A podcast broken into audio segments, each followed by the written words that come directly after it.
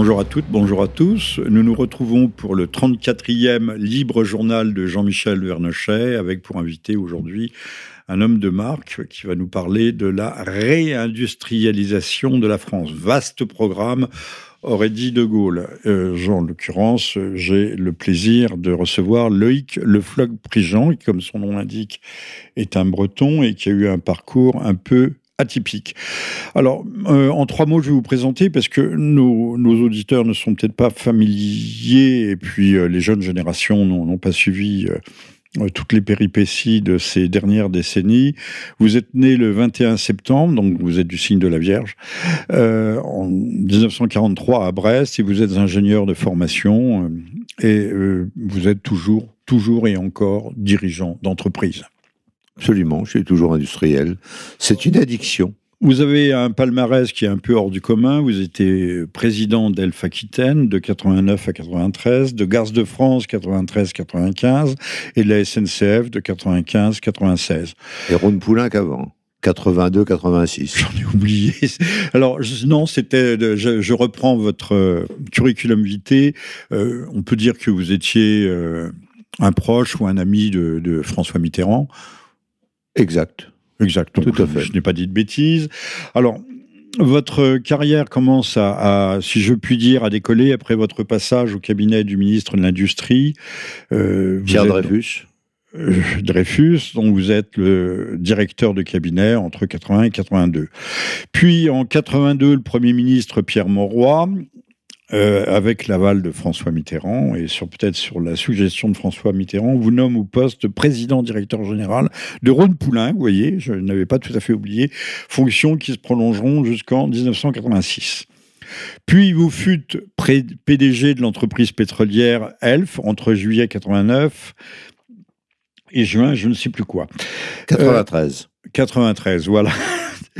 Euh, c'est Michel Rocard qui est alors Premier ministre, qui vous, euh, je dis pas qui vous propulse, mais qui vous hausse.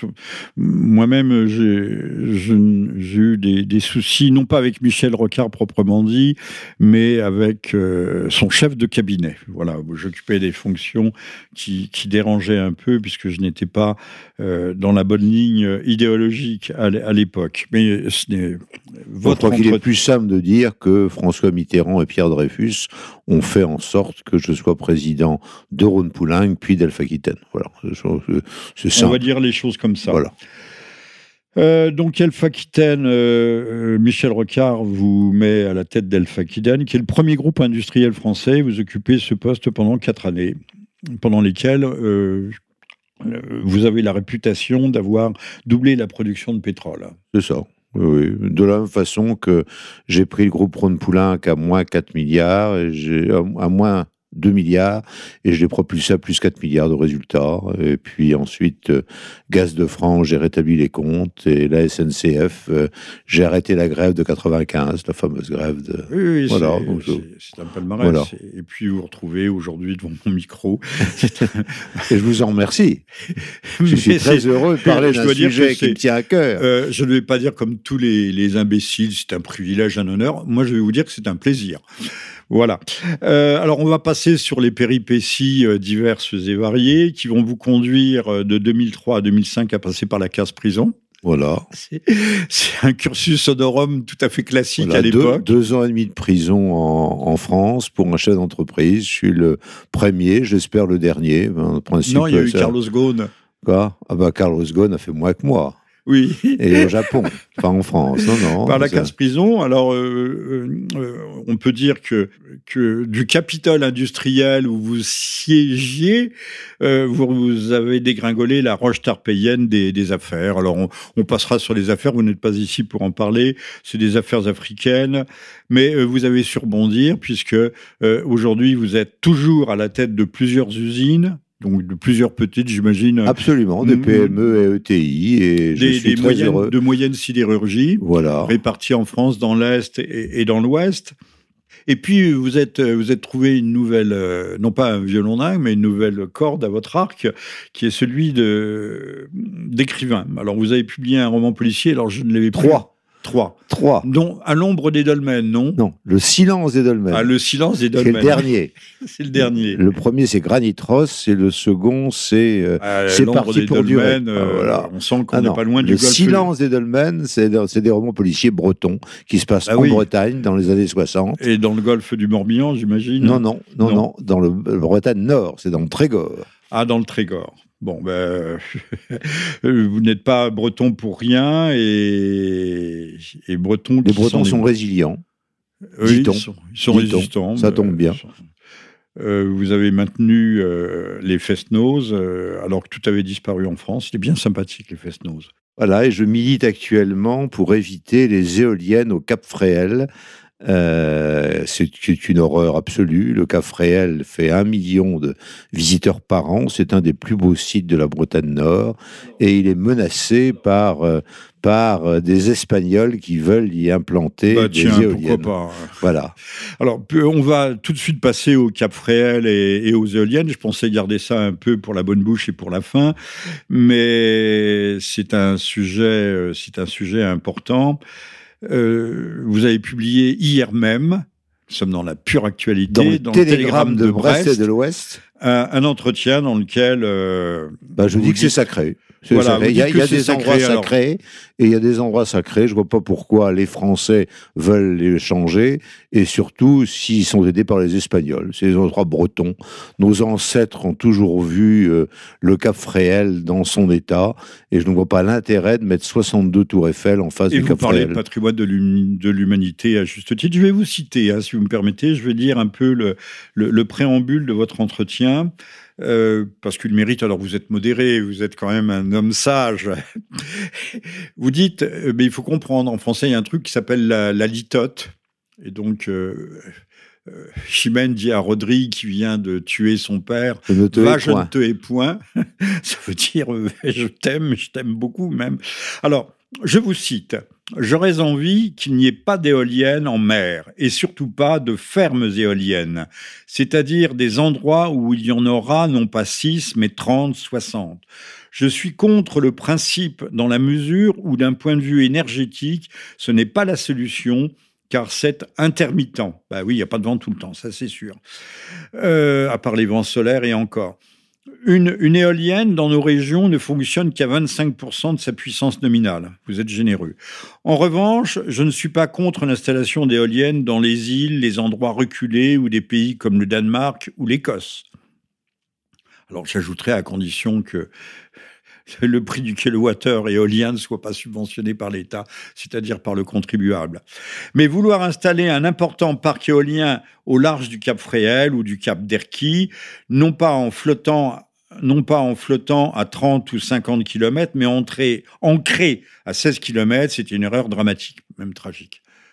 Alors, un, un petit commentaire. Alors, je je C'est- pas dramatique, c'est dramatique, c'est-à-dire que euh, voilà des, gens qui, au titre de l'environnement, sont en train de le massacrer.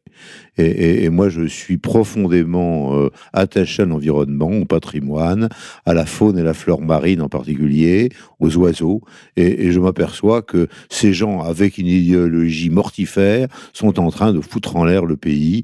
euh, quand, alors, je vois pas l'intérêt lorsqu'on traverse les vignobles de Bourgogne de voir des éoliennes partout. Je vois pas en quoi ça, ça c'est c'est intéressant. J'aimais mieux les vignobles sans, sans éoliennes. Mais alors le Cap Fréhel, c'est sacré pour moi. En tant que Breton du Nord, euh, le Cap Fréhel, c'est la pointe du rat pour les, les Bretons du, du, du Sud. C'est pareil, c'est un endroit mythique. D'ailleurs, lorsqu'on lorsque la, euh, les bateaux sont, partent de, de, de Saint-Malo, ils passent euh, devant le Cap Fréhel, il y a des milliers de gens qui sont là et qui voient ça. Est-ce qu'ils ont vraiment envie de voir les bateaux plus loin pour éviter les éoliennes avec des... eh, non, c'est tout ça, tout ça est absurde. Et, et- et vraiment, cette absurdité, cette, cette méconnaissance de l'humain euh, devient euh, quelque chose d'affreux dans notre Oui, société. mais on va vous dire l'empreinte carbone, les éoliennes. Ben, L'empreinte carbone, elle est magistrale dans les éoliennes. Les éoliennes ne sont pas écologiques, euh, n'a jamais été écologique. C'est simplement pour éviter le nucléaire que les antinucléaires euh, ont voulu absolument développer les éoliennes. Ils y ont investi leur argent, puisque le, le mouvement, le mouvement Greenpeace qui veut la verdeur partout, qui est un mouvement anti-nucléaire, a investi dans les éoliennes en mer au large de, de, de, l'Allemagne, dans la mer du Nord et en Baltique. Et, je crois que euh, faut arrêter ça. Et, donc je demande un moratoire pour les éoliennes. Dire, réfléchissons, réfléchissons à ce que nous faisons. Il est temps de réfléchir.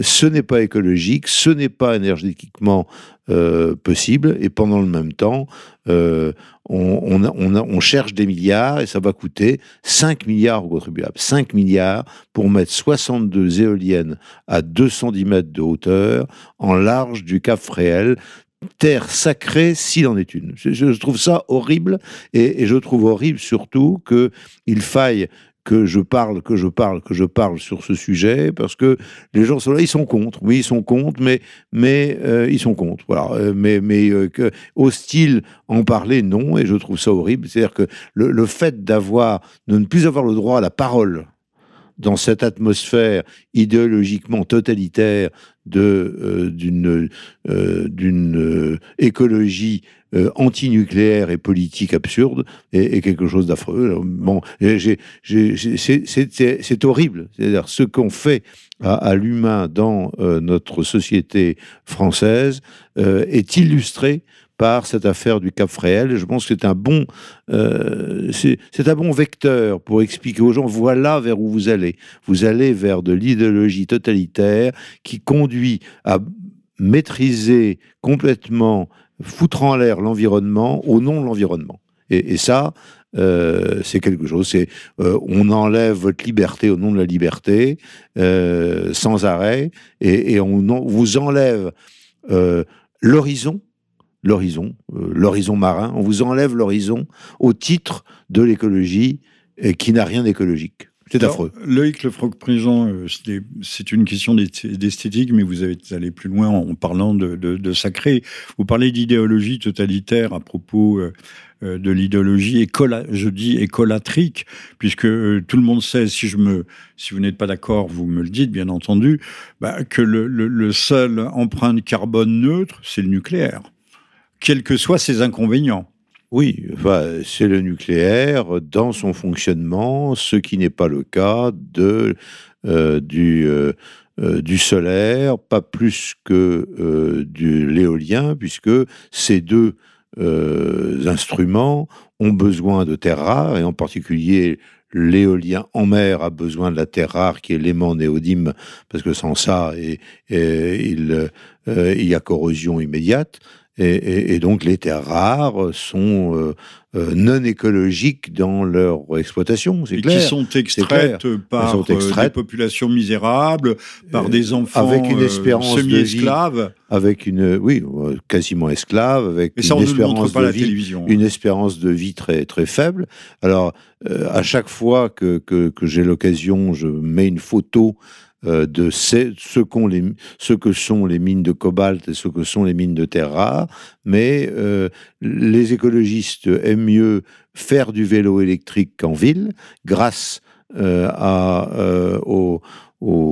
ces esclaves mineurs, et ne pas y penser, puisque ce qui les intéresse, c'est la pollution de leur environnement immédiat et non pas la façon dont les choses sont faites. Ce qui est absurde, puisqu'on sait que les, véhicules actuels, qu'ils soient à essence ou diesel, sont de moins en moins polluants.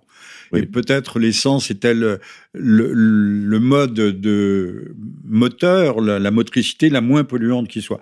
J'ajouterais que euh, pour euh, ce qui concerne l'éolien, les turbines euh, arrive d'Allemagne, donc euh, nous nous plaignons d'Allemagne, du Danemark et de Chine. Il y a, trois, il y a trois euh, orientations. Donc il n'y a pas de filière éolienne en France, contrairement à ce qui est raconté. D'ailleurs, la plupart des investisseurs des parcs d'éoliens sont des étrangers. vous pouvez le constater. Et, là, en ce qui concerne le Cap Fréhel, ce sont des Espagnols qui, viennent et qui ne fabriquent absolument rien dans les entreprises françaises euh, pour faire leur parc éolien. Et donc, on, promet des emplois qui sont un mensonge permanent et, on passe à travers euh, toutes les réclamations qui sont faites euh, avec des façons de faire que qui seraient réprimandées si c'était pas des éoliennes. Donc, donc on, est bien, on est bien dans une idéologie mortifère et, il faut que, il faut que ça cesse. Donc, et, l'écolaterie est donc une, une, idéologie totalitaire, avez-vous dit, bah, il, suffit, il suffit de lire Anna Arendt pour voir comment derrière parce qu'Anna Arendt avait du courage. On disait le nazisme c'est affreux, mais le stalinisme c'est bien. Alors, Anna Arendt est arrivée en disant mais non, le stalinisme c'est mal. Alors on a eu quand même des défenseurs du stalinisme pendant des années en France. Et là, de nouveau, on a une idéologie mortifère qui est euh, l'idéologie euh, écologiste antinucléaire et, personne n'a envie de s'en apercevoir. Et, on continue à, à, à, considérer que, que, tout va bien. Euh, que on va du moment qu'on fait de la trottinette et du vélo, on est écologiste. Ben non, c'est pas ça. Et, et, et, je crois qu'il faut, euh, il faut dénoncer l'écologisme euh, politique comme euh, profondément Comme on dénonce l'islamisme politique aussi. Voilà, exactement.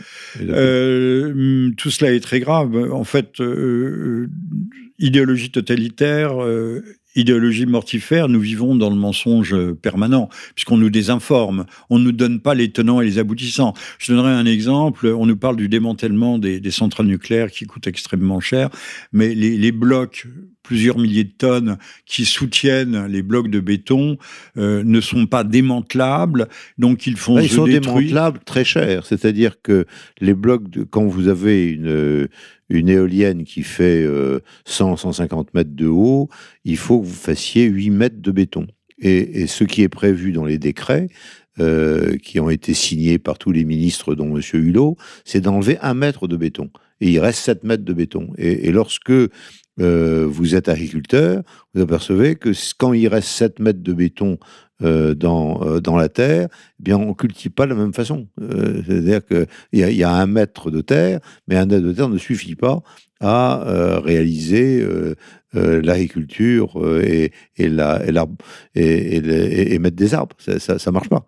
Et, on voit sur, si jamais on, a des zones démantelées d'éoliennes, on s'aperçoit en regardant par avion ou par hélicoptère la végétation que euh, les, les, les, carrés ou les raies ou, les euh, ou, les ronds euh, des éoliennes sont toujours là. Et alors dans le décret, il est marqué qu'on démantèle pour 50 000 euros. Et en fait, le démantèlement sur 8 mètres coûte 500 000 euros. Donc, comme on applique la loi, euh, enfin, le décret à 50 000 euros, ben, on démantèle uniquement sur un mètre. Alors par ailleurs, les pales sont faites avec des matériaux spéciaux et ne sont pas recyclables. Donc on a aujourd'hui, euh, puisque les, les éoliennes sont prévues pour 20 ans, mais en fin de compte, elles ne durent que 10 ans, euh, on a euh, aujourd'hui des cimetières de pales d'éoliennes euh, qu'on referme et, qui ne sont pas préjudiciables à l'environnement bien sûr, puisque c'est des éoliennes. Donc tout ce qui est éolien n'est pas préjudiciable. Et Monsieur Hulot disait en plus c'est gratuit puisque le vent est gratuit.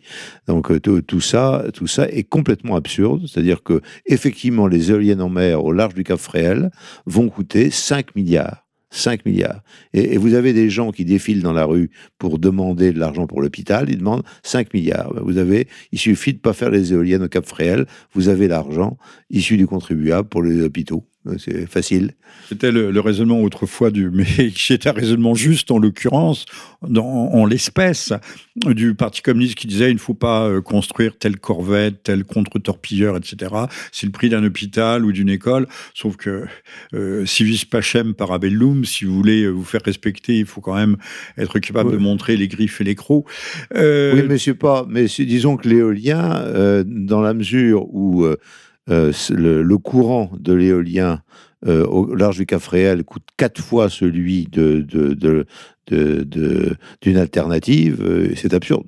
C'est vraiment Et qu'il est acheté par l'État avec nos l'argent du, l'argent du contribuable, l'argent de, ou l'argent de, de, de l'individu connecté. Alors, les éoliennes en, en mer en Allemagne ont coûté pour le, le, euh, l'État et pour le connecter euh, deux fois plus cher, sauf l'industrie, puisque comme l'Allemagne voulait favoriser l'industrie, euh, on a continuer à maintenir un tarif correct pour l'industrie, mais pour tous les clients de l'électricité, ça a coûté le double de ce que c'était avant lorsqu'il y avait le, nucléaire. Donc on, voit bien quelle est la situation de l'Allemagne aujourd'hui, qui s'interroge sur est-ce que je vais renouveler le parc éolien ou pas. Et, nous, pendant ce temps-là, on fonce comme des bruits. Et le parc éolien allemand s'adosse à des centrales thermiques.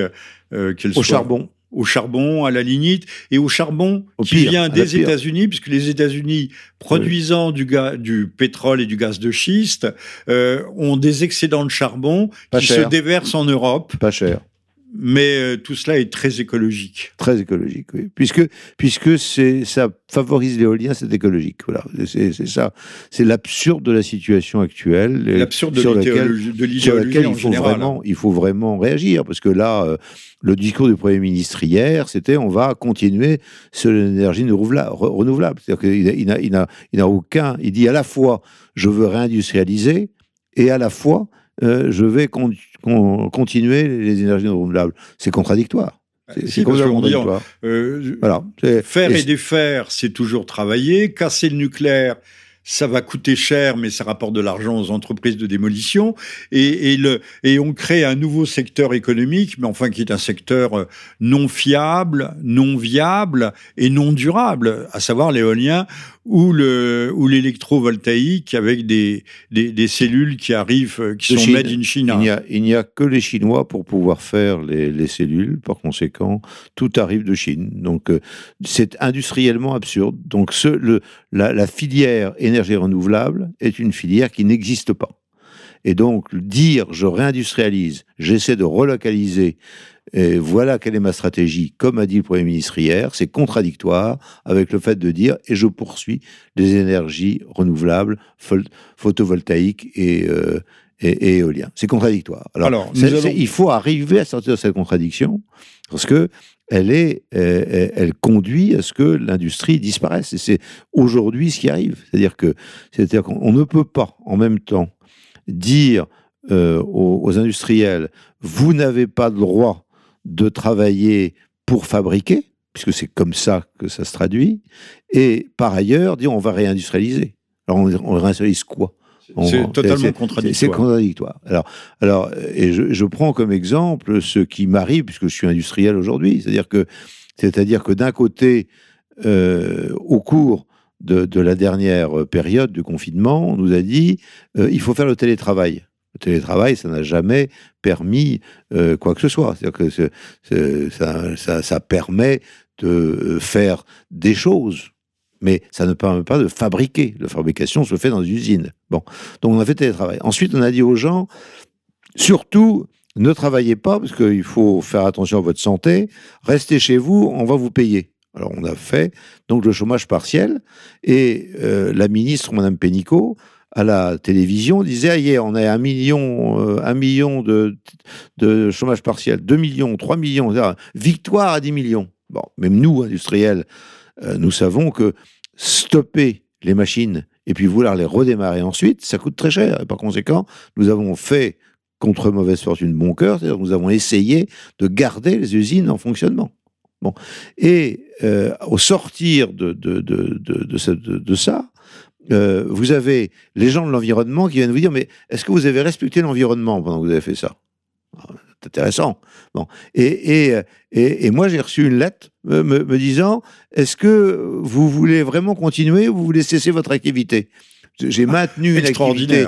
Maintenu une activité pendant le confinement et deux jours après le déconfinement, je reçois une lettre disant est-ce que vous voulez vraiment continuer? Parce que vraiment vous, sur l'environnement vous faites pas bien faites pas bien, très bien, parfait, je fais pas bien, mais je vais essayer de faire bien. Mais si, si vous voulez pas, euh, arrêtez, faites, c'est mieux, parce que euh, tout ce qui est fumé, euh, eau déversée, tout ça c'est mal. Par conséquent, quand vous fabriquez, c'est mal. Donc on a une administration qui est complètement annihilée par cette idée qu'il faut arrêter de fabriquer, et de l'autre, vous avez un gouvernement qui dit il faut continuer à fabriquer.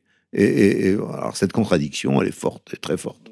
Et, on est, et on est dans cette contradiction, c'est-à-dire qu'effectivement, on, retrouve euh, continuer à sauter sur sa chaise, comme dirait le général de Gaulle, en criant écologie, écologie, écologie, et dire il faut réindustrialiser, eh bien, ça apparaît aujourd'hui contradictoire dans un certain nombre de cas. Dans tout ce qui est la chimie, la métallurgie, eh bien, c'est contradictoire. Alors, il faut, est-ce que, comment gérer cette contradiction? Eh bien, euh, c'est euh, l'affaire du gouvernement, mais ce n'est pas la terre. Le gouvernement doit gérer la contradiction. Alors, je ne sais pas si le, gouvernement a vraiment l'intention de gérer cette contradiction, euh, puisque, au fond, on est passé à une économie de service Hein, le, tourisme est beaucoup mieux, sauf que quand il y a une, pandémie, on s'aperçoit qu'on est très dépendant du tourisme et que l'économie euh, s'arrête. Donc tout cela est contradictoire, mais je, me demande jusqu'à quel point euh, c'est innocent, si ce n'est pas euh, cette fameuse division internationale du travail qui avait été prévue avec la Chine, usine du monde. Alors, je, précise que vous avez un, ouvrage qui n'est pas en chantier, qui est écrit, mais qui n'est pas encore édité, sur la réindustrialisation de la France. Qui s'appelle Pour une France industrielle et qui, j'espère, va paraître. Il était prévu euh, de le sortir en, avril au moment du confinement et j'espère qu'il va euh, sortir en, en, septembre aux éditions Elitel, l'édition sur laquelle j'ai déjà fait deux ouvrages précédents, et, qui, et qui dit, ben, si jamais on veut une industrie, il faut d'abord dire si on en veut une. On ne peut pas à la fois dire je veux une industrie et puis le, mot d'après dire ben, finalement j'en veux pas.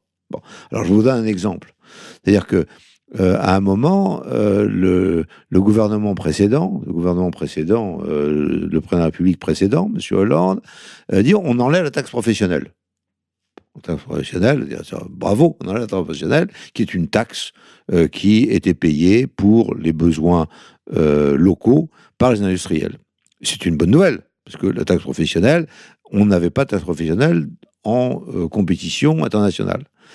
Et puis, ayant enlevé la taxe professionnelle, on a vu les taxes de production arriver. On dit les taxes de production, qu'est-ce que c'est? Mais que vous gagnez de l'argent ou pas, parce que l'impôt, c'est quand vous gagnez de l'argent. Mais là, vous ne gagnez pas d'argent, mais comme vous produisez dans un endroit déterminé, vous payez.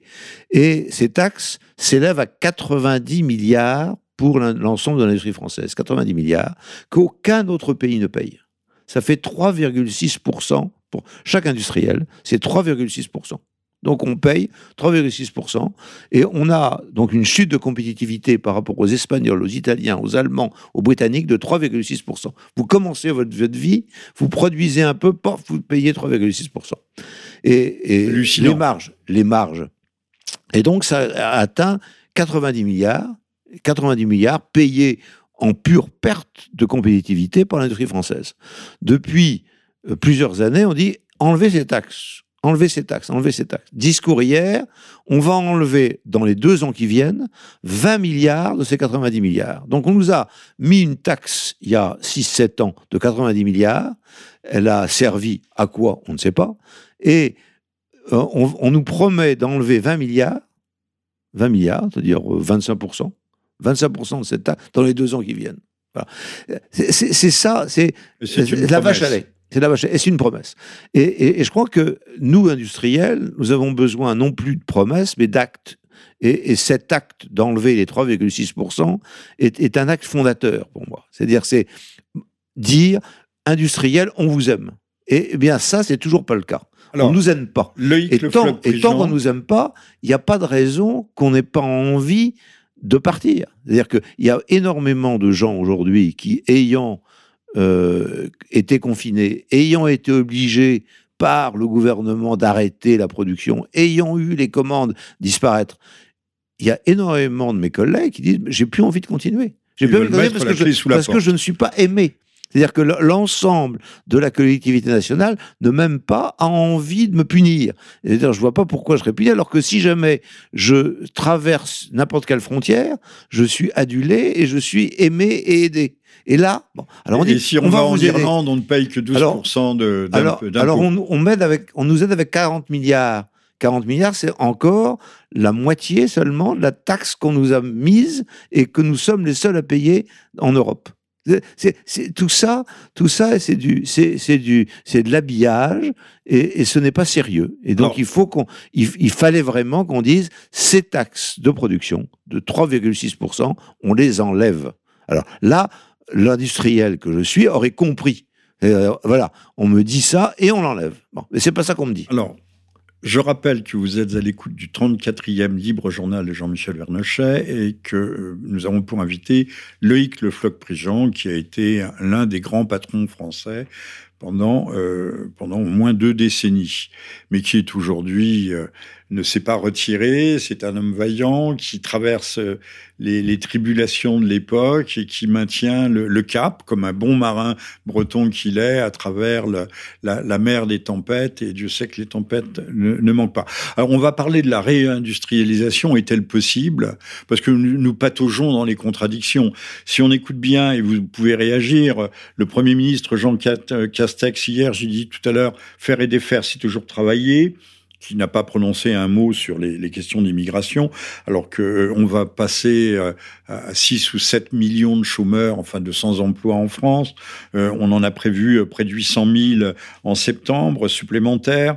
il parle de créer des juges de proximité qu'on a supprimés il y a, il y a deux ans enfin en 2015 je crois, lutter contre l'insécurité, les incivilités, une priorité mais euh, les Monsieur Castaner, son prédécesseur, avait supprimé les crédits de police et de sécurité au quotidien. Il dit également qu'il faut lutter contre le terrorisme, mais on a libéré une quantité de terroristes pendant l'été.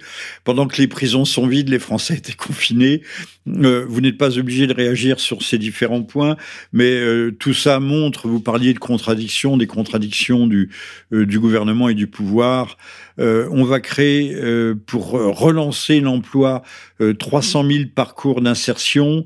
Ces parcours sont tout simplement ce qu'on appelait autrefois, enfin il y a peu, de temps encore, les contrats d'emploi aidés qui existaient il y a trois ans et que M. Macron a lui-même supprimé. Croyez-vous que des gens qui sont pris dans un tel flux et reflux, euh, des marées montantes et des jusants, euh, sont capables de véritablement gérer, euh, gérer les affaires? Alors, si vous voulez, première chose, les grandes entreprises sont euh, des entreprises mondiales dont l'essentiel est dans la productivité et par conséquent, elles ne sont pas, sauf accident, créatrices d'emplois.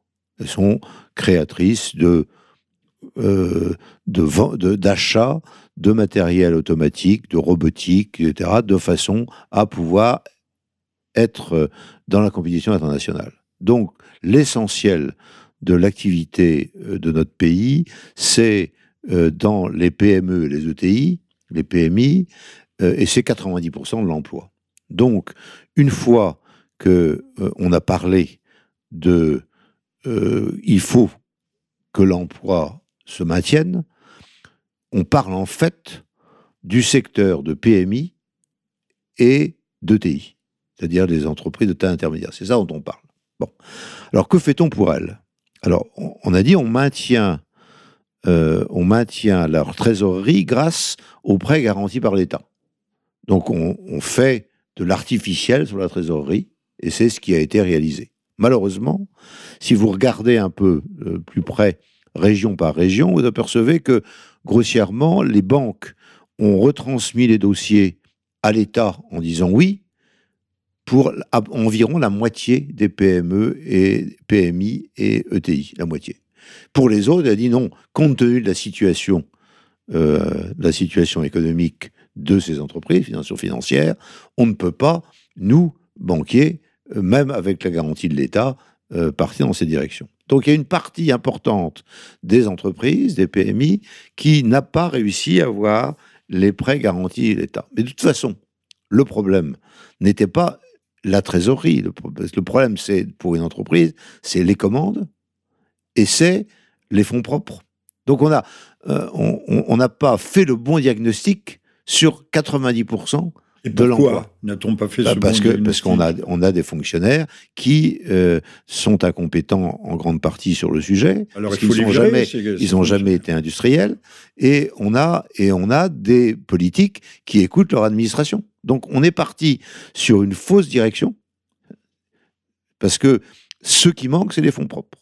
Et ce qui manque, c'est la capacité que on peut avoir de dire mettez votre argent plutôt dans l'industrie parce qu'il va vous servir à quelque chose. Et pendant le même temps, qu'est-ce qu'on a fait? On a dit oh là là, ces industriels abominables, ils paient des dividendes.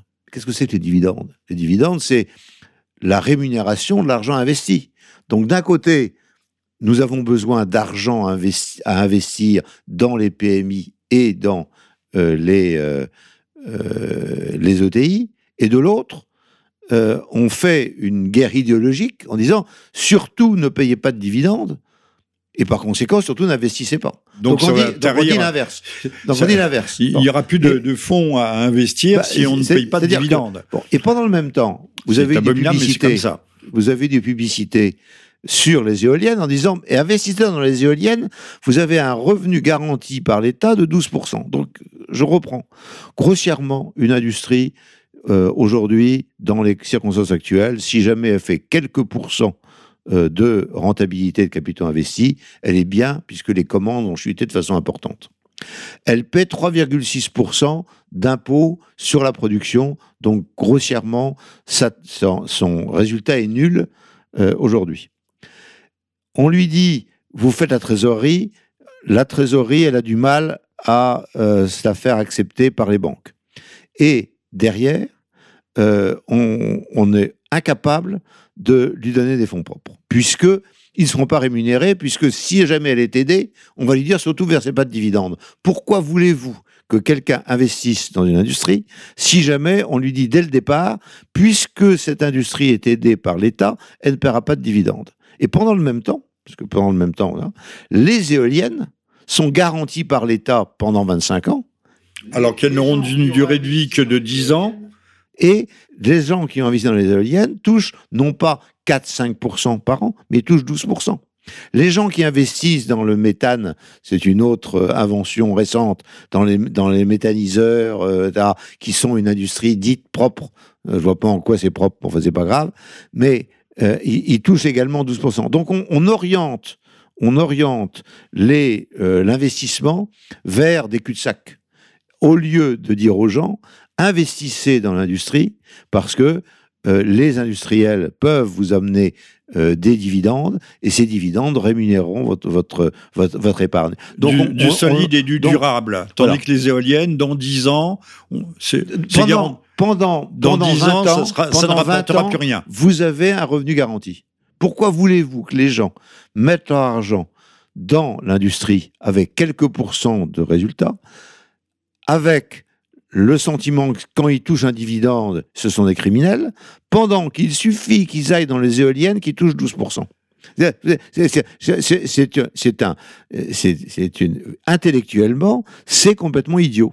Mais le discours arrive, on accepte le discours et il n'y a aucune critique du discours. C'est-à-dire que le sujet réel de réindustrialisation n'est pas aujourd'hui traité.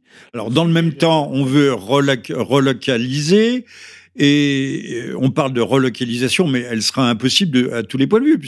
S'il n'y a pas de fonds, justement, si les fonds euh, euh, s'échappent vers l'éolien, par exemple. Pourquoi voulez-vous relocaliser si vous n'êtes pas désiré? Et visiblement, nous ne sommes pas désirés. Les industriels ne sont pas désirés.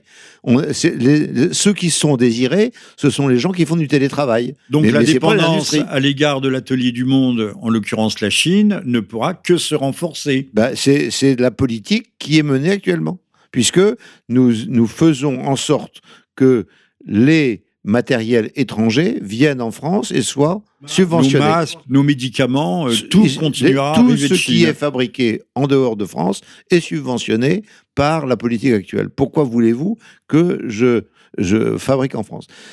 Lorsque je fais un médicament en France, alors moi, lorsque j'étais président de Rhône Poulenc, puis ensuite, quand j'ai présidé ELF, j'étais président de fait de Sanofi, grossièrement, 80% des principes actifs étaient faits en France. Et c'est encore le cas pour l'entreprise Pierre Fabre, avec laquelle j'ai travaillé, qui a 70% de ses principes actifs en France. Mais c'est un travail considérable, c'est-à-dire que Pierre Fabre a voulu garder les principes actifs contre euh, l'ensemble des administrations qui voulaient qu'il déménage parce que c'était sale, parce que c'était, euh, il y avait des fumées, on parce qu'il y avait repousse la saleté on à repousse la saleté à l'extérieur. Et si jamais il y a eu déménagement des principes actifs, ce n'est pas parce qu'on est des méchants, c'est parce que ça coûtait deux fois moins cher de les faire à l'extérieur, deux fois moins cher, non pas à cause du coût du travail, contrairement à ce qu'il a raconté, mais à cause des investissements de propreté qui étaient euh, revendiqués par l'administration de l'environnement. Donc l'administration de l'environnement a fait reculer Ben Voilà un l'industrie secteur qui aurait chimique. dû être subventionné. Chimique. On aurait dû aider l'industrie chimique à, à installer les filtres. Ce n'est pas ce qu'on a fait. On a, on Voilà, a voilà, contraint, c'eût été on a un bon contraint. investissement. on a contraint l'industrie chimique à se délocaliser de façon à ne pas polluer. Et vous vous souvenez que lorsqu'il y a eu l'accident euh, du Brisol, qui n'a fait aucune victime, mais qui a fait énormément de bruit, à Rouen, le, président de la République et les ministres se sont déplacés en disant comment a-t-on pu faire une industrie chimique avec autant d'urbanisation autour? Et simplement en oubliant l'histoire. L'histoire, c'est on fait une industrie chimique, et puis les gens se mettent autour parce qu'ils travaillent dans l'industrie chimique. Donc l'usine du Brisol, quand elle a été faite, il y avait personne autour. Et puis ensuite, il y a eu des gens qui avaient faim, donc on a fait une boulangerie. Des gens qui avaient faim, on a fait, on a fait euh, une boucherie, et ainsi de suite. Et puis des gens qui ont dit pourquoi habiter à 50 km si j'habite tout près, c'est mieux? Et on a urbanisé le tour de l'usine. C'est comme ça que ça s'est fait. C'est comme ça que ça s'est fait à Saint-Fond. euh, en, en- dans la région lyonnaise, c'est comme ça que c'est fait à euh, Pont-de-Clay, dans la banlieue grenobloise. Pont-de-Clay, au départ, quand on, quand on construit l'usine de Pont-de-Clay, il y a, a personne autour. Et puis au, bout du compte, il y a, euh, il y a, il y a de l'urbanisation parce que, et puis le maire de Pont-de-Clay est content euh, d'avoir des administrés. Donc je, pense qu'on oublie l'histoire, on oublie la réalité, et si jamais on a été obligé d'envoyer les principes actifs en Inde et en Chine, mais surtout en Inde, c'est parce que en Inde, on était moins regardant sur l'environnement. Point final. C'est tout. C'est pas la peine. Ne nous racontons pas d'histoire. Ne nous, ne nous racontons pas d'histoire. Oui, mais Bhopal, c'est l'accident euh, Union Carbide, un accident américain euh, qui a fait des, des- des milliers de morts. Il y a eu 3000 à 4000 morts officiels, il y a vraisemblablement 25 000 si jamais on compte tout. Mais il n'en reste pas moins que l'Inde euh, a accepté des règles environnementales qui n'étaient pas les nôtres. C'est- aussi quand simple même que une, ça. une hypocrisie majeure euh, de, de la part de nos gouvernants, de la part aussi des, des, des partis dits écologistes, parce qu'ils le savent, ça. Ils ne peuvent pas l'ignorer. Compte tenu de l'âge que j'ai, je suis, de mon point de vue, en transmission. C'est-à-dire, je ne suis pas en train de devenir euh, le roi de, tel ou tel produit. Je suis en transmission. Donc, je continue à faire de l'industrie parce que ça m'intéresse de faire de l'industrie, mais je veux transmettre euh, aux uns et aux autres. Et dans cette transmission, je veux transmettre le fait que nous devons fabriquer. Pour des raisons de souveraineté euh, sanitaire, mais des souverainetés techniques, des souverainetés. Nous devons fabriquer en France. Et pour fabriquer, il faut que nous trouvions les moyens de fabriquer au même prix qu'à l'étranger. Autrement, on achètera à l'étranger. Retirons les taxes dont vous parliez tout à l'heure, les taxes indues. Pour fabriquer au même prix, il faut, un, qu'on nous enlève les taxes de production, deux, qu'on nous explique comment on peut fabriquer au même prix des produits chimiques et des produits métallurgiques, sans être raquetté, parce qu'il n'y a pas d'autre mot, raquetté par l'État, qui nous dit, nous, vous faites ça, etc., et qui envoie cette lettre extraordinaire, alors que j'ai euh, maintenu une production pendant le confinement, et on me dit, monsieur, compte tenu de ce que vous, euh, que vous mettez dans l'eau, on va régler le problème, vous inquiétez pas. Si vous voulez arrêter la, production, allez-y, arrêtez. On sera content, vous arrêtez la production. C'est ça qui se passe aujourd'hui en France. Et ça, euh, c'est ce qui s'est passé à Lubrizol. C'est-à-dire que là, la, la, la, directrice générale de Lubrizol essaie de, de faire repartir, elle a fait repartir 90% de l'usine. Mais euh, les gens sont autour en disant est-ce que vous êtes sûr que vous voulez rester là? Or, si jamais euh, on enlève l'usine du Brésil de Rouen, on la met ailleurs qu'en France. On va pas la construire en France. Il faut un moment que les gens reviennent sur Terre. Oui, mais ils auront du mal. Alors, je rappelle que vous êtes à l'écoute du 34e Libre Journal de Jean-Michel Vernochet, avec pour invité Loïc Le Floch-Prigent, industriel et ancien grand patron euh, de très grandes sociétés comme Ron Poulenc, Elf. C'était Elf et Rap? Non, Elf Aquitaine. Elf Aquitaine, voilà. Elf Aquitaine, et j'en oublie et des meilleurs. Donc, euh, tout le monde nous parle de réindustrialisation, de relocalisation, mais tout ça, c'est de la fumée. C'est des mots. Il faut enlever la taxe de production. Enlever la taxe de production, d'abord. C'est 3,6%, les enlever. Et puis, euh, nous donner les possibilités de euh, d'avoir des fonds propres. Et pour avoir des fonds propres, eh bien, euh, il faut payer les gens qui ont envie de mettre des fonds propres dans l'industrie. Pour les payer, ben, euh, eh bien, il faut leur permettre de faire des dividendes. Donc, euh, toute la l'idéologie, les dividendes, c'est affreux, est une idéologie mortifère pour l'industrie, c'est tout. oui, mais en même temps, on, on, assure 12% de, de, revenus à ceux qui investissent dans l'éolien, alors qu'on sait que l'éolien, comme vous l'avez dit, est une, est une impasse. Est une filière, est une, est une impasse économique et, et énergétique. Et, énergétique, et c'est un investissement de matériel étranger. Hein. Il n'y a pas de fabrication. C'est-à-dire que les éoliennes, euh, il n'y aura pas une industrie française impliquée, si jamais, j'espère qu'elle ne se fera pas, si jamais euh, les éoliennes du Cap Fréhel se font, il n'y aura pas un industriel français impliqué dans cette affaire. Alors, le, ce qui est dramatique avec ces, productions qui, s'opèrent euh, en Inde, en Chine ou ailleurs d'ailleurs, c'est que en cas de, de, de, crise internationale, et on sait qu'il y a une tension croissante entre les États-Unis et, la Chine, euh, on pourra nous couper le robinet. Oui, bah c'est, euh, on a, dépendance. Je me souviens de, grands idéologues qui disaient l'interdépendance c'est la paix euh, parce que les hommes ont besoin les uns des autres, mais non pas du tout. celui qui a le robinet peut fermer le robinet. C'est-à-dire qu'on a vécu ça et je crois qu'il faut que les jeunes l'entendent avec le euh, le pétrole en 73 avec le choc pétrolier où le, pétrole a augmenté de façon très importante et on s'est retrouvé en disant pour être indépendant il n'y a pas d'autre solution que le nucléaire et, donc on est parti sur le nucléaire parce qu'on s'est bien rendu compte que 70% euh, de notre production énergétique hein, c'était c'est arrivé à 75% c'est descendu à 71 aujourd'hui hein, donc euh, parce que on a fermé Fessenheim qui faisait 2% de la production française et, on a mis beaucoup de gens au chômage on a pour le coup oui, pour le coup oui bien sûr mais on veut continuer à en mettre on est, on est content de mettre les gens au chômage. Parce que si jamais les gens euh, travaillent dans, dans une usine, c'est pas bien. S'ils sont en télétravail, c'est bien. Donc on continue cette espèce de folie, euh, de folie complète euh, où chacun a le sentiment de travailler en restant chez soi. il, faut, il faut des gens sur place. Il faut des gens qui connaissent l'industrie, qui font, qui connaissent les process de fabrication. Il faut des et, et, et, il n'y a pas que des que des cols blancs. Il y a également des cols bleus. il y a tout. Et, c'est des gens qui ont euh, un, savoir-faire exceptionnel et, qu'il faut maintenir. Et, que l'on va perdre. On l'a vu dans la, dans la filière nucléaire. Bah, on, euh, ne pouvait pas réparer les cuves de l'EPR qui traînent alors qu'en euh, Chine, il est, bah, il est en fonction depuis longtemps. Tout simplement parce qu'on n'a plus les soudeurs. Bah, on n'a plus, le savoir-faire. Il n'y a plus de soudeurs. Mais vous, vous vous promenez aujourd'hui en France et vous voyez dans les zones industrielles, vous voyez recherche soudeur recherche soudeur en CDI immédiat, recherche soudeur en CDI immédiat. Bon, qu'est-ce qui vient?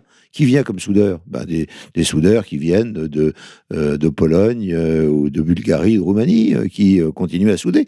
Donc on, a, on a perdu le savoir-faire et, il faut retrouver ce savoir-faire. Alors ce que fait aujourd'hui, les, ce que font les industriels du nucléaire est extraordinaire. C'est-à-dire qu'ils sont en train de recruter un millier d'individus par an dans une atmosphère antinucléaire. Quoi, des, des jeunes Français, des jeunes Français qui veulent faire du nucléaire, ils sont en train de faire ça. Ils sont en train de recruter des chaudronniers, des électrotechniciens, des soudeurs, etc. Bon, mais, mais, mais il faut les encourager.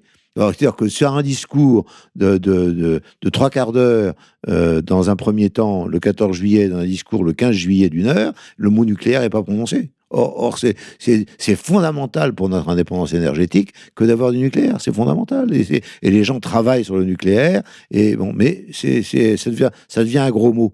Euh, de la même façon que euh, lorsque je dis bon, le pétrole va continuer pendant 100 à 150 ans à être euh, sur la planète, on, me dit mais vous n'y pensez pas, c'est fini. Mais c'est fini quoi? Où, où, où, le pétrole est-il fini? Où le pétrole est-il fini? Est-ce que vous savez que 25% du pétrole et du gaz est utilisé dans l'industrie comme matière première? Vous savez ça? Ah non, je ne sais pas. Ah bon, très bien. Le bitume, vous voulez le bitume? Oui, très bien. Qu'est-ce que c'est?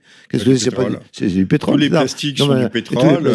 Les, médicaments sont du pétrole en grande partie. Et, votre rouge à lèvres, il quoi? Il y, a du pétrole ah, Non, il n'y a, pas trop, y a pas de pétrole. Ah, très bien, tant pis, tant pis pour vous, il y en a. Il y a que tout, ça, tout ça est absurde. Tout ça est il faut revenir à la raison, revenir aux, réalités. C'est très difficile. Oui, il faudrait que, ça je vous remercie. Il faudrait je vous remercie de me tendre l'antenne parce que j'ai l'impression d'un monde qui n'a plus envie de regarder euh, la réalité. Il n'a plus envie. C'est-à-dire que il a bien aidé en cela par les médias, par l'État, puisque l'État euh, pousse à la roue dans le mauvais dans le mauvais sens. Euh, L'État ou ce il pourrait y avoir une pédagogie, il pourrait y avoir une pédagogie d'ordre public. Excusez-moi, l'État ou ce qu'il en reste. C'est-à-dire que l'État que j'ai connu est loin d'être l'État d'aujourd'hui. C'est-à-dire que euh, l'État, l'État régalien est quand même, euh, est, quand même l'autorité de l'État, l'État régalien était mise, euh, mis en, veilleuse. Et, alors, dire par là que le on a, pouvoir est on passé a augmenté les dépenses, à On a augmenté les dépenses, mais pas augmenté l'efficacité.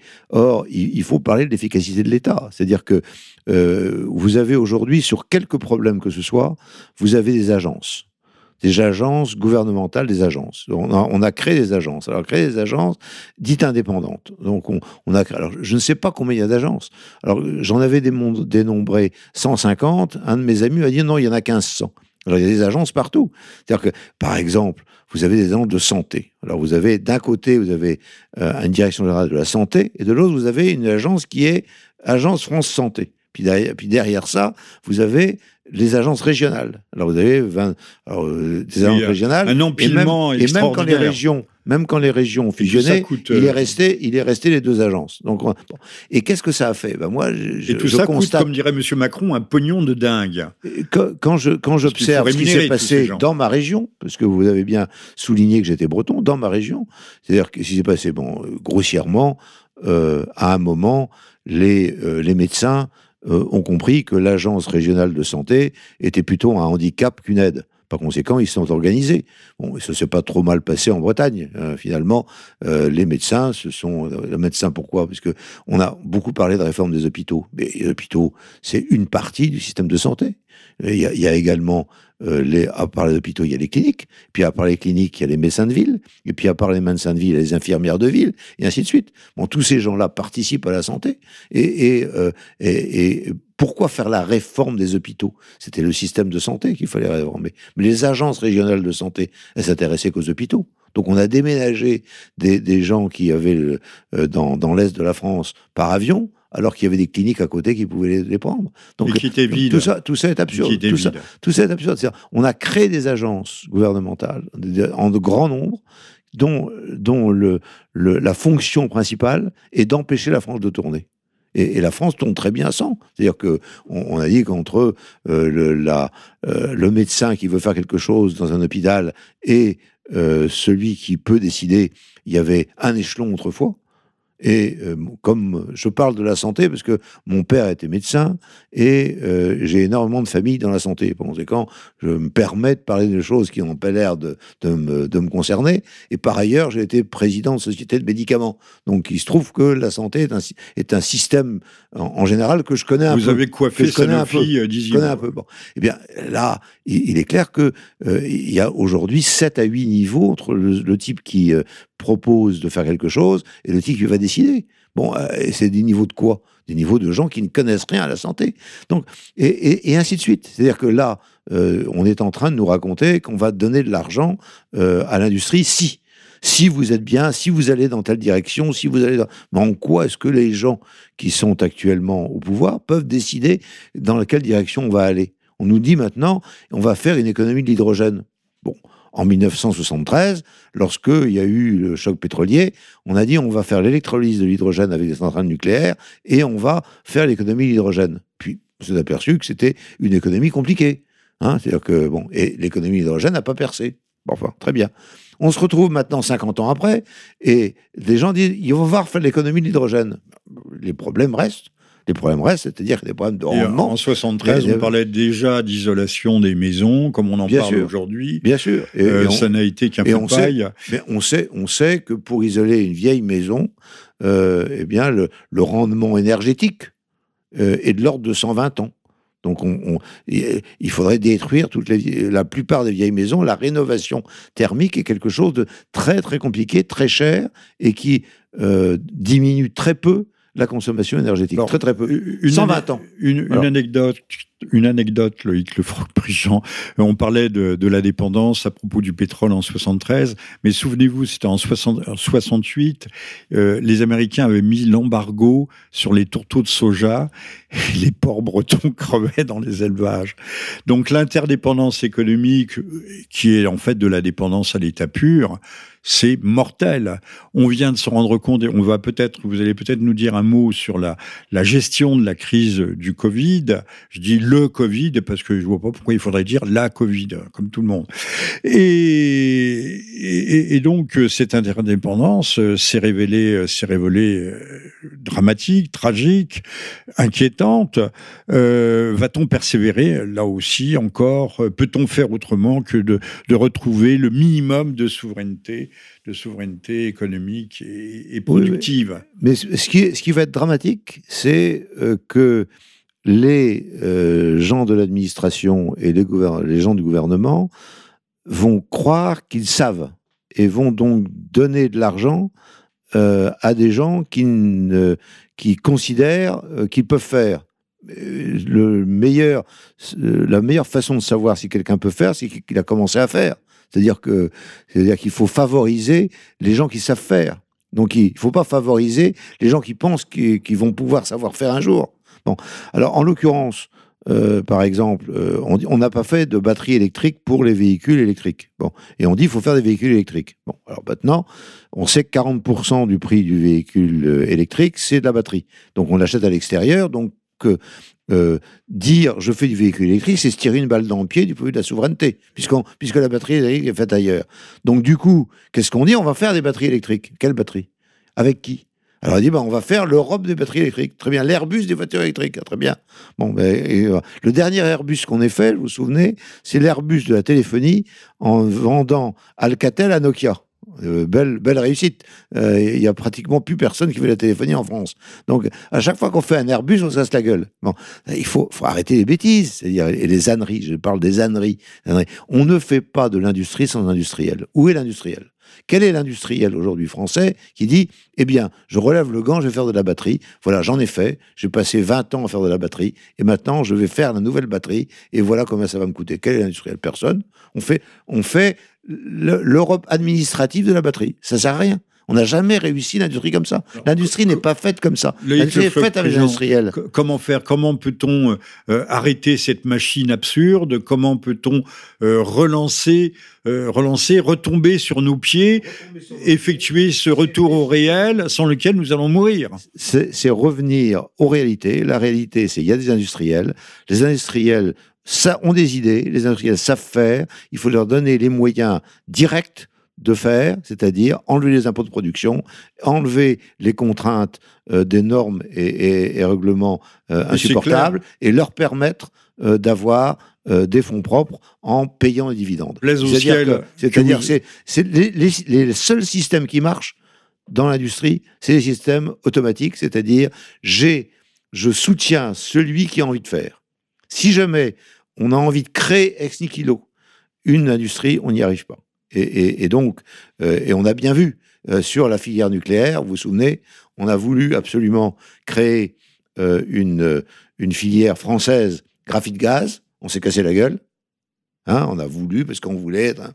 Et, qu'est-ce qu'on a pris? Ben, À un moment, les industriels ont dit non, non, il faut pas faire ça. il faut aller prendre, les, centrales américaines. Le, on va prendre le brevet Westinghouse. Maintenant, on sait. Il suffit de l'acheter et puis on va faire. Et c'est les centrales. Les 58 réacteurs qui fonctionnent aujourd'hui sont des réacteurs qui ont, euh, sont issus de ces industriels qui ont pris le pouvoir, qui ont repris le pouvoir technique en disant voilà, je vais faire comme ça.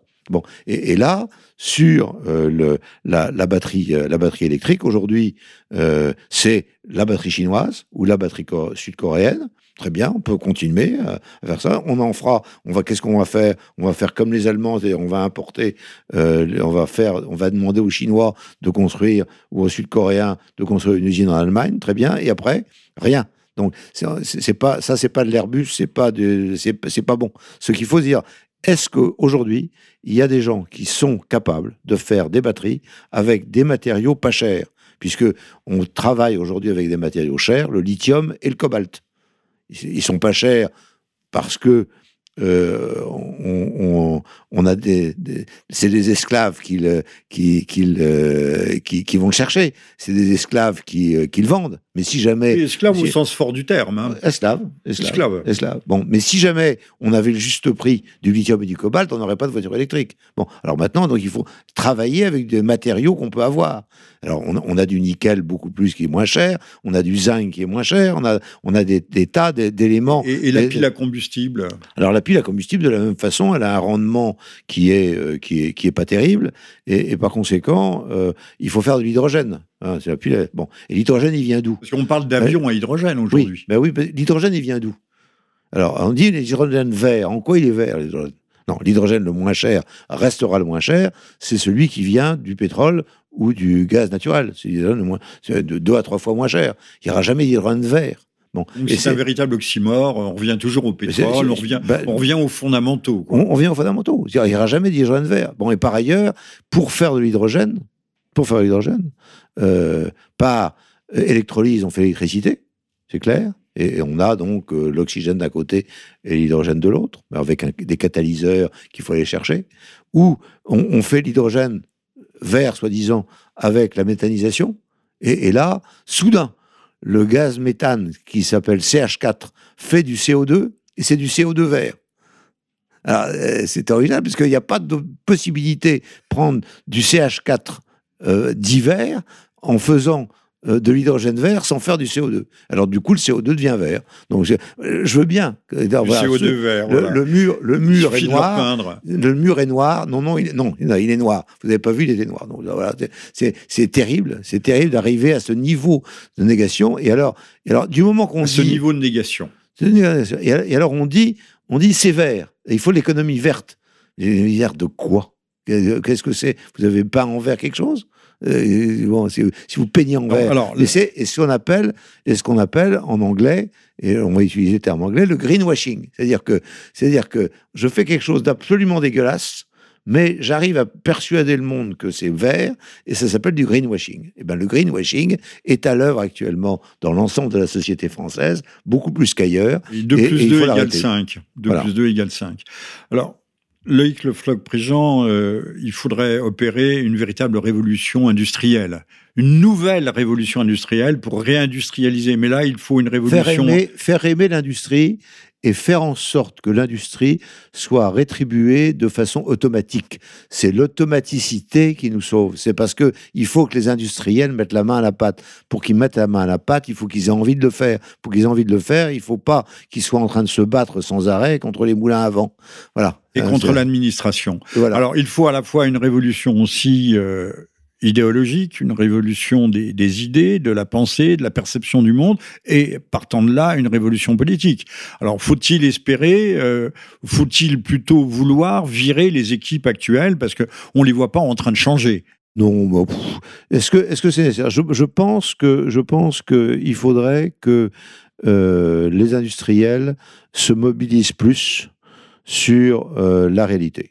C'est-à-dire que je pense que les les, euh, euh, les, les grandes associations, les grandes confédérations là, ne, sont pas suffisamment actives pour défendre l'industrie. C'est-à-dire que on a, euh, on a un déficit de culturel sur l'industrie et, il faut, et il faut y travailler. C'est-à-dire que, faut y travailler intelligemment. je pense que les, les grandes, les, les grandes structures patronales euh, n'ont pas fait suffisamment leur travail au cours des, dernières années. Et, il faut. Ce sont, les MEDEF et compagnie sont devenus aussi des bureaucraties. C'est ça. Alors, plaise au ciel que vous soyez entendus, plaise au ciel que cette très modeste émission euh, contribue et pu contribuer à vous faire entendre. Alors, je voudrais qu'on, euh, nous n'allons pas encore nous séparer tout de suite. J'aimerais que vous nous donniez un peu votre votre avis, votre perception de la façon dont la crise du Covid a été euh, gérée. parce qu'elle est aussi, cette gestion a été d'une certaine façon emblématique de la conduite générale des affaires. C'est-à-dire qu'on a oublié l'industrie.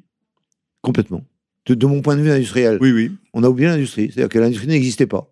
C'est-à-dire que, c'est-à-dire que, il n'y a pas de masque. Alors on va demander, euh, on va passer des commandes de masques avec des gens qui n'ont jamais passé une commande de leur vie. Alors ils passent des commandes et puis ça sert à rien. Bon, mais mais il n'y a pas eu à un moment quelqu'un euh, qui a dit bon, qu'est-ce que l'industrie peut faire? Qu'est-ce que l'industrie peut faire sur les masques? Qu'est-ce que l'industrie peut faire sur les respirateurs? Qu'est-ce que l'industrie peut faire sur euh, euh, les, tests? Qu'est-ce que, l'industrie peut faire? Il a fallu que, à un moment, euh, j'explique dans une tribune avec quelqu'un de l'industrie vétérinaire que les tests qui existaient étaient des tests que, faits par l'industrie vétérinaire et euh, les associations, euh, les agences de, de santé ne voulaient pas qu'on traite les humains comme les, euh, comme les animaux. Euh, malheureusement, les les- tests. malheureusement, c'est les mêmes tests. Puis il y avait Donc, des obstacles juridiques, enfin administratifs plutôt. si vous voulez, l'industrie a été ignorée. Et ignorant l'industrie, ignorant ce que l'industrie pouvait faire, et contrairement à ce qu'on raconte, l'industrie de guerre, à un moment, euh, il faut se rappeler Winston Churchill arrivant devant les industriels, disant maintenant voilà, euh, voilà ce que vous faites. Vous êtes en économie de guerre, on va, on va, on va se défendre contre l'Allemagne. Il faut des avions, il faut des etc. Et ben, alors il a dit ben, ça, nous prend deux ans. Mais non, pas, de chance. Euh, La semaine prochaine, il faut qu'il y en ait. Voilà, c'est ça l'industrie de guerre. Bon, eh bien, il fallait qu'il y ait quelqu'un qui dise euh, vous industriels, qu'est-ce que vous pouvez faire?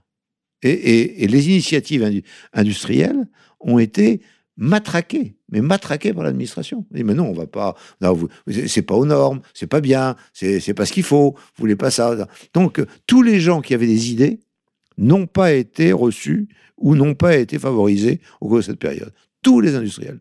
Alors, euh, j'ai fait quelques articles à ce sujet en piquant quelques réalités, mais, euh, mais le, nombre euh, d'industriels qui sont venus me voir pour me dire j'ai une idée là-dessus, j'ai une idée là-dessus, qu'est-ce que je peux faire, etc. Bon, euh, j'ai, j'ai même pas été reçu. Ben oui, vous n'avez pas été reçu, c'est normal, vous êtes industriel, vous êtes le mal. L'industriel, c'est le mal absolu. Et donc, la seule chose qu'on puisse faire, c'est demander à, à saint allemand ou saint chinois, est-ce que vous avez des trucs à nous, vendre, s'il vous plaît? C'est ça qu'on a fait. Euh, alors que c'était pas le sujet. Le sujet, c'était de dire, avec nos propres forces, que sommes-nous capables de faire? Est-ce que nous avons les moyens de, de, euh, d'augmenter la production? Est-ce que nous avons les moyens de faire des maths? Et on avait ces moyens. Parce Après que, coup, parce que- on a découvert qu'on avait beaucoup bah, de moyens. On, avait fait. beaucoup de moyens. Et bon, mais, mais après coup. C'est-à-dire qu'on a, qu'on avait fermé une usine de Mais- masques euh, près de chez moi, en Bretagne. Bon, mais, mais- ça. mais- mais on avait. près de Saint-Brieuc. mais vous savez c'est fantastique comme histoire. C'est-à-dire qu'on a détruit, euh, on, a, on a fermé une usine de masques, et comme il y avait du matériel qui était éventuellement réutilisable, il a été, par euh, décision administrative, mis à la casse, et il a fallu le casser complètement pour être bien sûr qu'ils n'étaient pas réutilisables. Des machines qui auraient pu servir si on ne les avait pas cassées, et ceci en 2018. C'est-à-dire Kafka un an avant, avec un an avant. Bon, ensuite, ensuite, on a détruit des masques. On a détruit des masques. Et En quoi, en quoi étaient-ils euh, Ils n'étaient pas aux normes.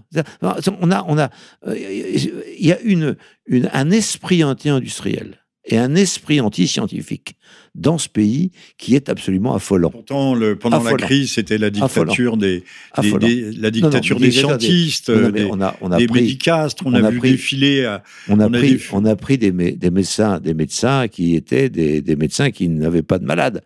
Donc, non, non, la, la médecine, c'est pas ça.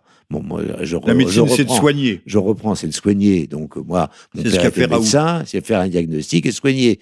Et bon, il faut, il faut se faire une raison.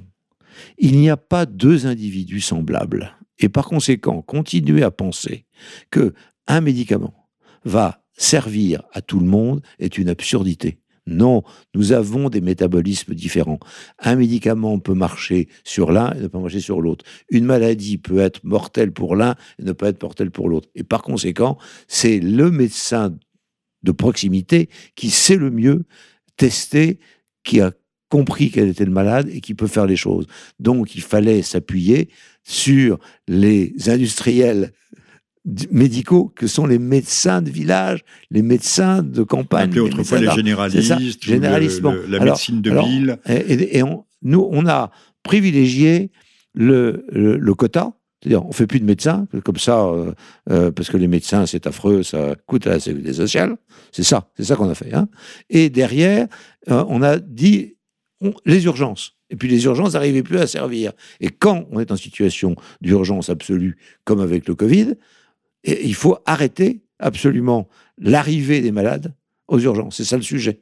Donc, donc on, a, on a fait l'inverse de ce qu'il fallait faire. Mais, et, l'inverse. Il fallait isoler les malades et pas isoler toute la population. Mais, c'est un défaut anti-industriel et anti-scientifique. Et ça, c'est l'essentiel de nos gouvernants aujourd'hui. Ça va être très dur de changer ça parce que c'est une culture. Moi, je m'aperçois quand je vois ce qui est professé à mes petits-enfants aujourd'hui, je suis horrifié par ce qui leur est dit. Horrifié. C'est-à-dire qu'on on, on, ne les prédispose pas du tout à, euh, à, l'esprit de recherche et à l'esprit d'innovation. Pas du tout, pas du tout. On les, on, c'est le, conformisme intellectuel et les recettes euh, idéologiques. C'est ça qu'on, c'est ça qu'on professe à nos enfants. Et ça, c'est, ça va être très dur de revenir là-dessus. Hein, et bon, alors je, bon, bon courage pour, pour. Il faudra une crise, une, voire une crise majeure. Et encore oui, je, pense que c'est aux industriels de réagir. Alors déjà, je, suis un peu, euh, je suis un peu sceptique sur la capacité de nos énarques Faire à, la révolution de l'Hermégie. Et, et, il faut, il faut que les industriels disent voilà ce qu'on est capable de faire, voilà ce qu'on veut faire, voilà ce qu'on veut. Et, ce qu'on veut, ce n'est pas ce qui nous est proposé. Et, donc, mais, mais il faut qu'il y ait, il faut qu'il y ait une, une révolte industrielle, une euh, révolte des industriels, des gens. C'est ça que je parlais de, nouvelles révolutions industrielles. Et, il faut qu'il faut que les industriels parlent. Alors, euh, je sais que je suis, euh, je suis rangé des voitures partiellement, et, par conséquent, je parle, et les industriels disent, vous avez raison. Mais, mais qu'est-ce que vous faites, vous? De la même façon que tout le monde, sur le Cap Fréhel, euh, je reprends mon éolienne. L'éolienne me dit Vous avez raison. Vous avez raison. C'est pour ça que je suis passé dans le télégramme, puis je suis passé dans un certain nombre d'endroits. Vous avez raison. Bon. Alors, qu'est-ce que vous dites, vous? Alors, il y a une, une atmosphère euh, euh, de, de, crise incontestable hein, dans la région bretonne, dans les Côtes d'Armor chez moi. Et les deux préfets, le préfet de, des Côtes d'Armor et le préfet de Maritime, font une grande réunion de concertation avec les maires, avec 120 personnes triées sur le volet. La plupart des gens-là sont contre. Ils le disent à l'extérieur. Ils le disent à la sortie. Ils sont devant. Ils ne posent pas de questions. Ils n'applaudissent pas. Ils sont atterrés par ce qui est fait. Atterrés. Et, ils n'osent même pas parler. J'ai dit, mais parlez que je ne sois pas le seul à parler. Mais vous avez raison, monsieur le faux président, il faut vous continuer. Est-ce que vous pouvez aussi euh, parler, vous? Il faut retrouver le, la, capacité de parole. C'est-à-dire que les gens n'osent plus. Les gens n'osent plus. on voit bien que. Oui, on, les a masqués en plus. On les a, masqués. Ils n'osent plus. on leur a mis une muselière. Est-ce que vous pouvez parler et dire que l'industrie c'est important? Oui, oui, oui, je vais le dire. Bon, mais vous le dites. Ben oui, mais bon, mais mais bon, euh, voilà. Et, les, maires... y a-t-il en France une forme de castration ah, intellectuelle? Absolument, c'est clair. Oui, le, mot n'est pas aimable, ah le mot mais de castration intellectuelle. Absolument, oui. C'est-à-dire qu'on n'ose plus, on n'ose plus parler. C'est-à-dire qu'on n'ose plus dire euh, tel mot va choquer. Ah bon, euh. Très bien. Celui-là, il faut pas l'utiliser. Alors on est là, on fait des, on fait des phrases on alambiquées. On peut pas faire plaisir à tout le monde. On fait, on fait des phrases alambiquées en disant, ben voilà.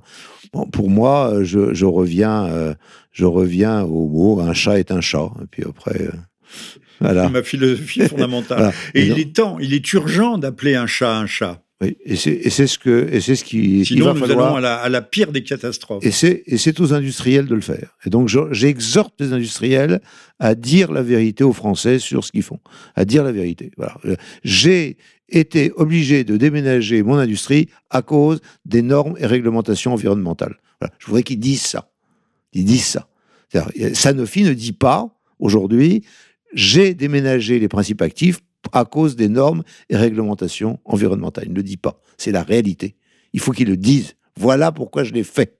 Donc, si jamais vous voulez que je rapatrie, il va falloir que soit vous m'aidiez à rapatrier. Ce qui serait logique. Soit que vous oubliez, que vous oubliez un certain nombre de normes et réglementations.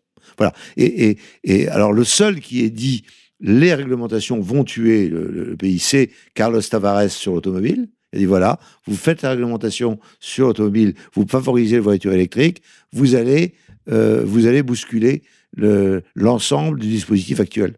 Bon, mais lorsque, par exemple, la fonderie Renault, qui est dans le Morbihan chez moi, on dit on va la fermer, on dit il faut pas la fermer. Mais, si vous voulez plus de diesel, pourquoi voulez-vous qu'il y ait fonderie?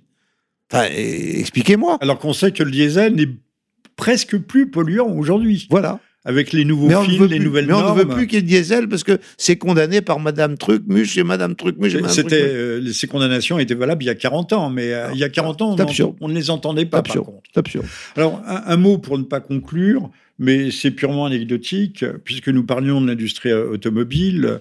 Euh, la gestion de Carlos Ghosn, lui aussi a connu, euh, mais au, Japon, euh, la, case Géol, dans des conditions peu confortables d'ailleurs, je ne sais pas comment a été Fresne, où en est cette industrie automobile. Elle est très mal. Elle est très mal. on a perdu le marché iranien avec Peugeot. Non, mais on a, on a perdu la foi. Et, ça, c'est pire que tout. On a perdu la foi. C'est-à-dire que les, les, euh, les, gens ne, Il faut croire à quelque chose. Et, donc, euh, euh, croire dans l'inverse de ce qu'on a toujours fait, c'est très, très, difficile. Donc, il faut, il faut trouver la foi. Alors, moi, j'avais dit. j'avais dit, bon, il aurait fallu que, que Carlos Ghosn explique ce qu'il avait envie de faire. Bon, on, lui a pas, on lui a ôté les moyens de parler, donc euh, euh, il a pas pu expliquer. Et puis quand j'ai vu le programme de Renault se faire, j'ai dit ben celui qui va arriver, il va falloir qu'il désobéisse. Puis euh, et, puis la première chose qu'il fait effectivement, c'est dire mais qu'est-ce que vous êtes en train de faire là? Parce que effectivement le programme qui a été fait est un programme qui n'a pas de sens. Mais malheureusement, une grande partie du personnel technique très compétent est parti. Donc, euh, il faut faire très attention. C'est-à-dire que, les, les, grandes industries de cette nature sont, des corps vivants et, qui ont besoin. Bien. Des, corps, vivants, des organismes. Des, organismes. C'est un, écosystème en soi. Et donc cet écosystème, il faut le préserver, comme il faut préserver le Cap Fréhel, il faut préserver aussi Renault. Et Renault, c'est un corps vivant, il faut... En quoi vous croyez? Vous croyez, en, vous croyez en la voiture électrique? Vous croyez en, euh, en, assembler 40% de votre véhicule euh, à partir de Chine. Vous croyez à ça? Ben Non, je ne crois pas à ça. Je ne peux pas croire à ça.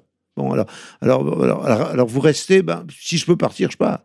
Et, et, moi, dans euh, les activités que j'ai, je vois un grand nombre de gens de l'industrie automobile qui viennent et qui disent, bon, j'ai envie de partir. J'ai plus la foi. Bon, et, ils, sont fatigués, ils sont fatigués, harassés, lassés. Le sentiment qu'on nie ce qu'ils ont fait et qu'on les empêche de vivre. Et, le, et le, fait d'avoir les, les maires des grandes villes, des grandes métropoles françaises qui disent plus de voitures, plus de voitures, plus de voitures, et vous êtes dans les automobile et vous Mais en même temps, on n'a jamais vu autant de publicité pour la, pour la bagnole euh, dans les télévisions. Il n'y a que ça. Bah oui, parce que parce qu'il faut bien il faut bien essayer de, de vendre ces véhicules qu'on a fabriqués. Non, tout, tout, ça tout ça tout ça n'est pas n'est pas raisonnable et, il faut que il faut qu'on arrête euh, de, euh, de, de de faire l'inverse de ce qu'on dit ou de dire l'inverse de ce qu'on fait. C'est Si vous pensez que M. Macron, euh, dans les bah, deux dernières années qu'il a, peut faire quelque chose. Le en même temps, le en même temps n'a jamais été une un choix. Or, un industriel sait qu'il faut choisir. Et donc, euh, euh, c'est la négation. Monsieur Macron n'est pas un chef. Monsieur Macron ne connaît pas l'industrie. Voilà. C'est dommage. C'est déjà ça, oui. Il ne connaît pas l'industrie, peut-être. Donc il faut faire des euh, choix. Obéit-il aux, injonctions, aux oukases de, de Bruxelles ou d'ailleurs? Parce qu'on a l'impression qu'il est là un peu en amateur. C'est un, un, bavard élégant. Moi, je ne peux parler que de ceux que je connais l'industrie et la santé, dont je vous en ai parlé aujourd'hui. Euh, monsieur, ni Monsieur Macron, ni Monsieur Castex, ni les gens qui les entourent ne sont des industriels. Voilà. Ça, ça c'est clair. Et, tant que euh, il n'y a pas ni de des stratèges, ni des stratèges capables de conduire une guerre pour la réindustrialisation. Voilà. Et donc il faut que euh, il y ait de nouveau des industriels qui s'occupent d'industrie et pas et pas des technocrates et pas des bureaucrates, des vrais industriels qui mettent la main à la pâte. Un vrai industriel, je, vais reprendre un terme fort du, du sacré. C'est-à-dire qu'un vrai industriel est habité par son produit. Vous savez ce que c'est habité? C'est-à-dire qu'il ne pense qu'à ça. Ne pense qu'à ça. Il, il a un produit et c'est c'est un principe de vie et c'est ce vers quoi euh, il, va tendre, quelle que soit la chose qu'il fait. En mangeant, en mangeant, il pense à son produit. En, vivant avec sa vie, il vit son produit. En se promenant, il pense à son produit. il vit, il est habité par son produit. Et, j'aimais bien, j'aimais bien la, la, phrase de mon ami François Michelin qui disait non mais il sent pas le caoutchouc. Voilà. De, certains de ses collaborateurs qui arrivaient de l'extérieur, qui, qui arrivaient de l'extérieur, et puis au bout d'un ou deux ans, me dit, tu vois, celui-là, non, il sent pas le caoutchouc. Voilà. Eh, eh bien, euh, il pas dans la peau. Il, a, il faut être habité par son produit. Et, donc, ce que je voudrais que les euh, énarques qui nous dirigent comprennent, c'est que un industriel est habité par son produit. On ne fait pas de l'industrie avec des gens qui papillonnent. On fait l'industrie avec des gens qui sont habités. L'ENA, l'École nationale d'administration. J'aimerais que ce soit la conclusion, la conclusion de, de cet entretien. Euh, Ça sera la conclusion. C'est un industriel, c'est quelqu'un qui est habité par son produit. les, les, énarques sont-ils habités par la Maison France? Ça, c'est autre chose. Loïc Lefroc-Prigent, merci infiniment d'être venu. Je rappelle que vous êtes industriel, mais aussi un, un, petit peu beaucoup écrivain. Vous avez publié récemment un roman policier dans le silence des dolmens. C'est pas à l'ombre des dolmens, mais dans le silence des dolmens. Et, bientôt, je vais, je vais publier un livre qui s'appelait Pour une France industrielle. Merci infiniment. Relocalisation, réindustrialisation, en espérant encore une fois que le ciel vous entende, nous entende, et, que, et eh ben, que la divine providence vienne nous aider à, à rétablir un peu l'équilibre dans ce malheureux pays. Merci à vous. C'est moi qui vous remercie.